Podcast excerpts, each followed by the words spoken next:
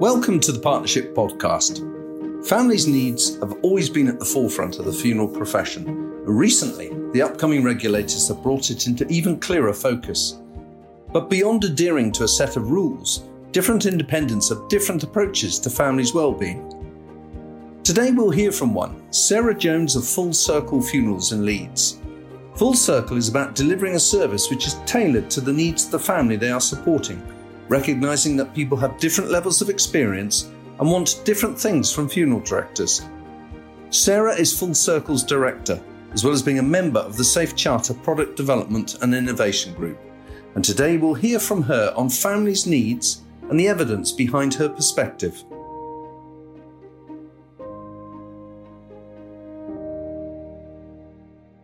So, Sarah, lovely to see you again, and thanks for your time today. How are you? I am super, thank you. Yes, how about you? Not bad. Coping in this hot weather.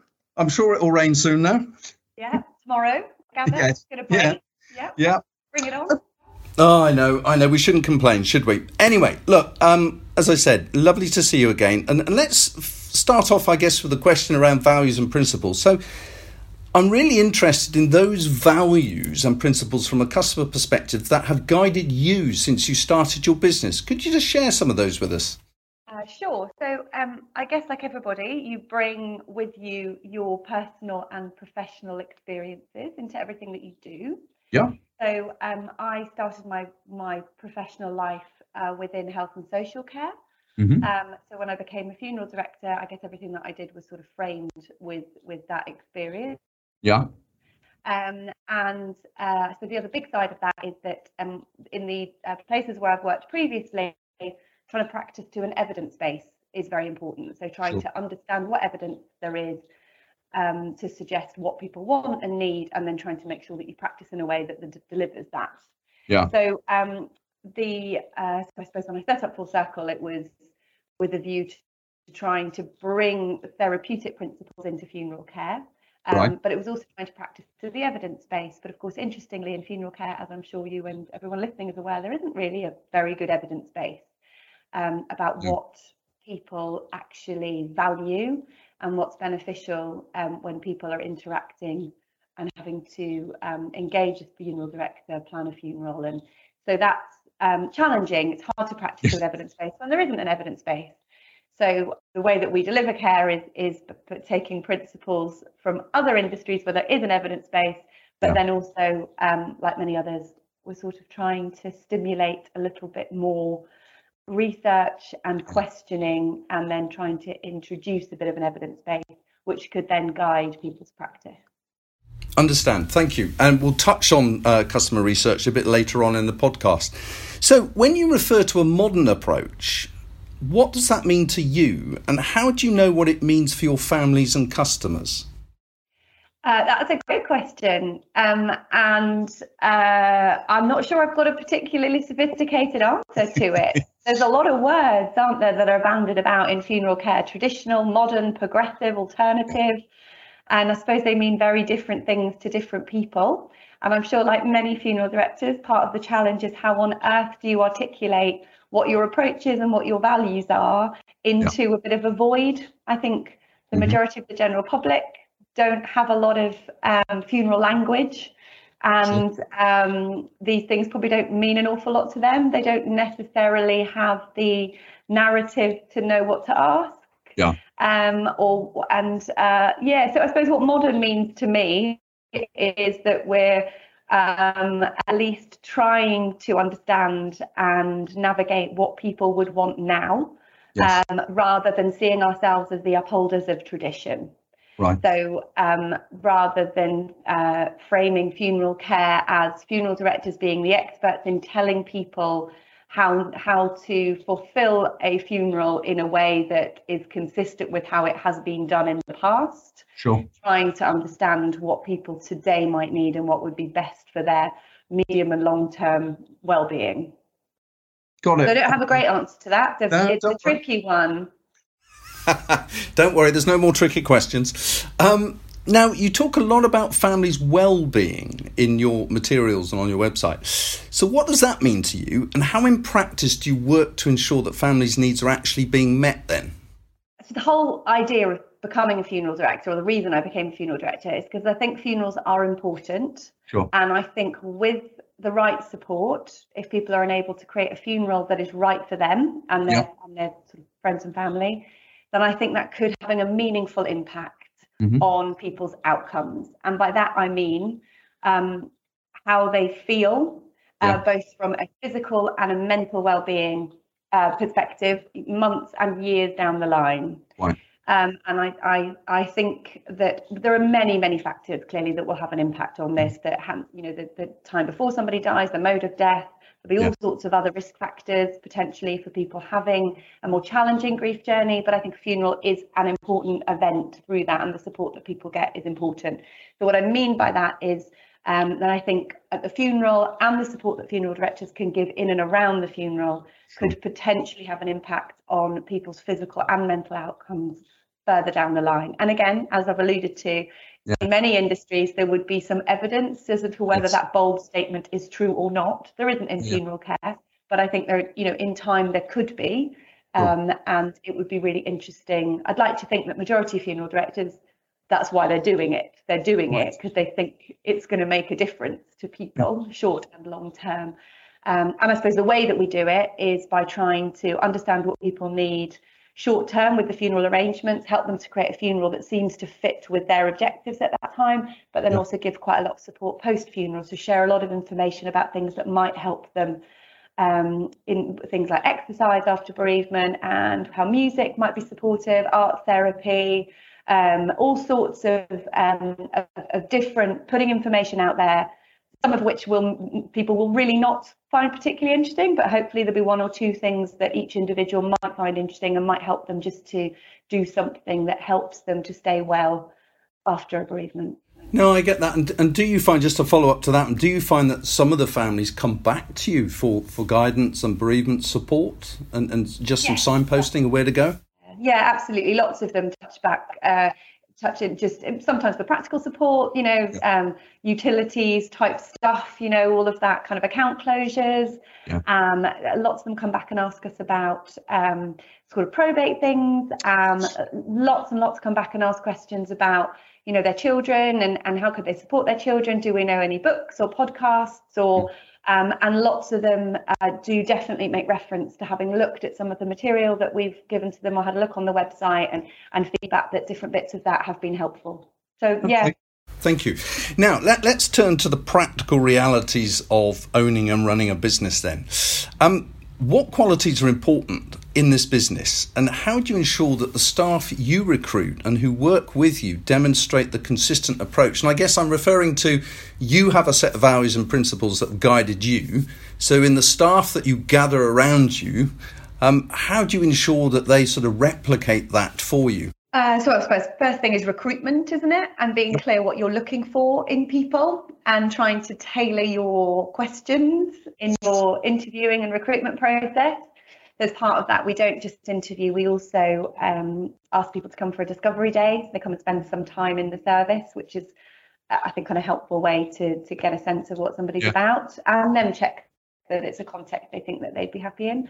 Right. Uh, then we um, have pretty clear uh, documents, one of which is called Working at Full Circle, which tries to, as clearly as I can, kind of articulate yeah. what it's about and, and what's important, and big section in there about language and all sorts of things. Sure. Um, and uh, we have an induction process, which again tries to talk, there's a lot in there about the principles and the approach and and what's important and and tries to kind of stimulate people to think about some some things yeah um, more philosophically, I guess, rather than just straight down to the practical, you know, yeah. this is how you look after somebody after they've died, sort of thing. Um, and then we have kind of an ongoing process called reflective practice. So after every funeral, the funeral directors fill in a, a, document which reflects on the funeral and, and asks them to consider some things. And then we share that as a group and, and try and, and kind of uh, have a bit of an ongoing kind of organizational learning and individual learning that goes with it. Oh. Um, but you know it, i suppose as for any funeral director if you have a certain approach and a philosophy about how you like to look after families and the people in your care then you know it's pretty important to articulate that clearly and then the people who join the organization and are in the organization if they understand that vision then it'll be a lot easier for them to kind of make sure that everything that they do really is, is focused on achieving that vision. No, I get that absolutely. So, another follow up question: If I went into your team today, and you weren't around, and I asked them what you like to to work for as a boss, how would they describe you? I think they would say that interesting. um, yeah, that I suppose it's an environment where there's we're constantly sort of thinking of new things and ways to improve. Sure. But I can imagine that that's sometimes also a little bit tiring. and they might be quite pleased when I go off on holiday for a little while because then I can't have any marvelous ideas about how to do things better. Excellent. Well done. Um, fixed picture. No, that's cool. Thank you. Okay, um, Full Circle is known for commissioning your own research, and you touched on that earlier. So, could you explain a little about your findings, the reasons behind conducting research, and generally what led you to focus on using research to reach these evidence based decisions? Yeah. Okay. So we don't really commission the research, I guess. We, we so we we do the research. Right. So we, we lead on Thank it. You. Yeah. yeah. So I guess the really short story is after we'd been open about a year, I thought, yeah, I really want to check that we're practicing to the evidence base. So I, from my previous work, I still have access to a lot of a lot of this sort of information. Yeah. So I uh, looked for the evidence base and found out that there wasn't really one. You know, there were lots of people who had an opinion and who'd kind of published these thoughts or anecdotes, but actually there wasn't really any uh, significantly robust research asking people, them, uh, bereaved people themselves, what was yeah. important. Mm-hmm. I found that unfortunate, I guess, for lots of reasons. Yeah. So I approached um, an academic from University of York and I said, uh, you know, I think that we should do something about this. Um, and that uh, was in 2017, maybe 2018. Okay. And since then, there's been a number of projects. So the first project um, was about uh, interviewing uh, bereaved people themselves and asking them what was important. So we did a long form interviews, really open questions, nothing specific. We weren't asking anything about specific funeral directors or um, anything like that. It was just getting people to talk about the funeral experience and what yeah. they found meaningful, what they didn't, and how they felt about it. They were really, really long interviews. And then uh, Julie from University of York had the job of trying to, to, to unpick all of that and then draw out some themes. So there were five themes that came out of that that people consistently said were important to them. Mm-hmm. Um, and so we've called them the five factors. So that was sort of the first piece of work. And then we tried to share that. Um, in some respects, there was nothing particularly shocking in there, but some of the detail was really quite thought provoking. Sure.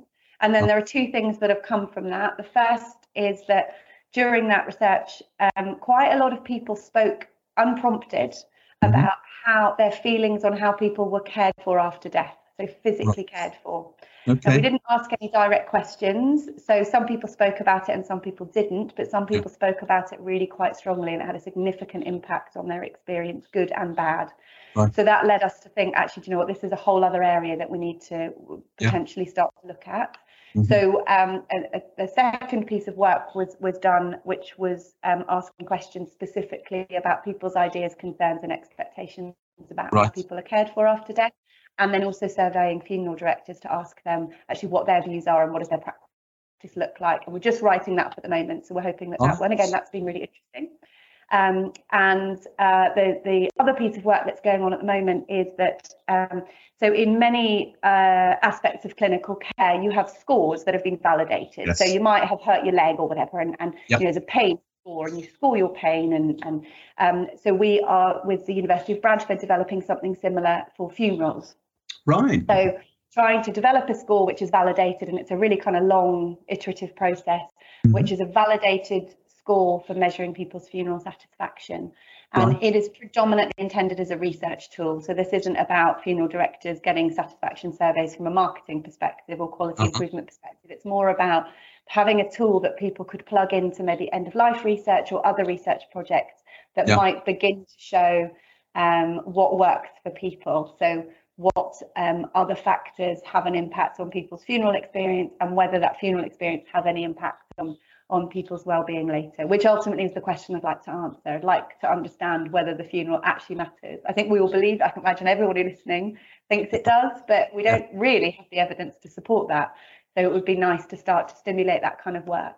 Right. Fascinating. So i guess we'll hear more about that what over the coming months I hope so. Yeah, the challenge is getting it out there for people to read it. It's going to be yeah. ready. Whether, um, yeah, whether we can get it in front of the right people is a whole other challenge. No, I know. Okay, well, we'll look forward to it when it arrives. All right, look, final question. Um, looking forward, and I, by forward, I suppose set the horizon five, ten years ahead. What trends and customer preferences are you witnessing that you feel will shape future funerals? Um, it's a slightly difficult question to answer because, of course, it's only going to be our fifth birthday soon. So um, I can't, I think to answer that really intelligently and with insight, you probably need to have been doing this for a lot longer. Yeah. Um, I, I, suppose rather than completely fluffing the question, I think we're going to see some of the uh, changes from the pandemic today. I think there'll be much more digital.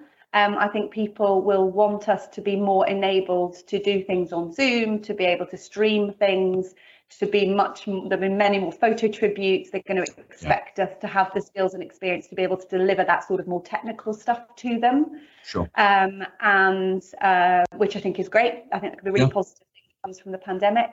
Uh, I get the impression that, that slowly people possibly probably um, it's maybe a generational thing, but are becoming a slightly more discerning customer, and they are asking more probing questions about actually, do you know what do I want from a funeral, and what does good funeral care look like, and um, but I I don't know if it's always felt like this, if you see what I mean. So this I may do. be the general feeling, um, and um, uh, yeah, so I, I, mean, I you know, in an industry that hasn't changed for a very long time, I can't imagine that there's going to be any really huge changes. I think, but hopefully, we'll just continue to move in a nice positive trajectory to improve the care that we collectively deliver.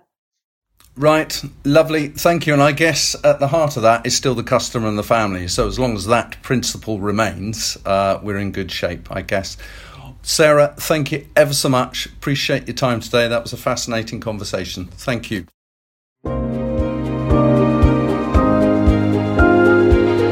Thank you for listening to Golden Charter's Partnership Podcast. If you have any thoughts about families' preferences or anything we've discussed today, you can contact me on malcolm.flanders at goldencharter.co.uk to get involved in the conversation. You can also find our previous episodes on goldencharter.buzzsprout.com or on a range of podcast apps. Thanks again for listening, and I'll talk to you next time on the Partnership Podcast.